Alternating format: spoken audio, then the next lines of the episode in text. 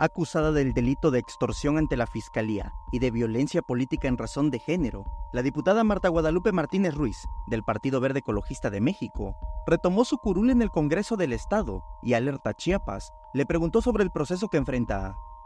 Ah, mira, estamos, estamos, estamos en espera de lo resolutivo. La, todo se tiene que aclarar, no hay nada que esconder, nada que temer, todo lo vamos a aclarar conforme al derecho que a mí también me corresponde. Es lo único que puedo decir, es lo único que te puedo decir.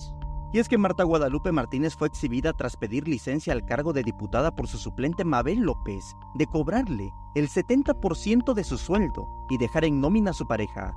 Por estos hechos, la denunció por extorsión ante la Fiscalía General del Estado y por violencia política en razón de género ante el Instituto de Elecciones y Participación Ciudadana. La señora se acerca a mí, me pide el 70% del sueldo y de los emolumentos o la dieta de la cual yo estoy percibiendo para que la señora pueda continuar con su trabajo. Aunado al anterior, también me pide que yo sostenga dentro del legislativo a su asesor, que también se presenta como su pareja. La amenaza de Marta Guadalupe de volver al Congreso y quitar a Mabel de la suplencia se cumplió. Este 28 de febrero asistió a la sesión extraordinaria. Pero hay más. Luego de las denuncias públicas, su ex chofer, Hernán, que sufrió un accidente en el cumplimiento de su trabajo, grabó una conversación donde la diputada le cobra el carro y desconoce su relación laboral.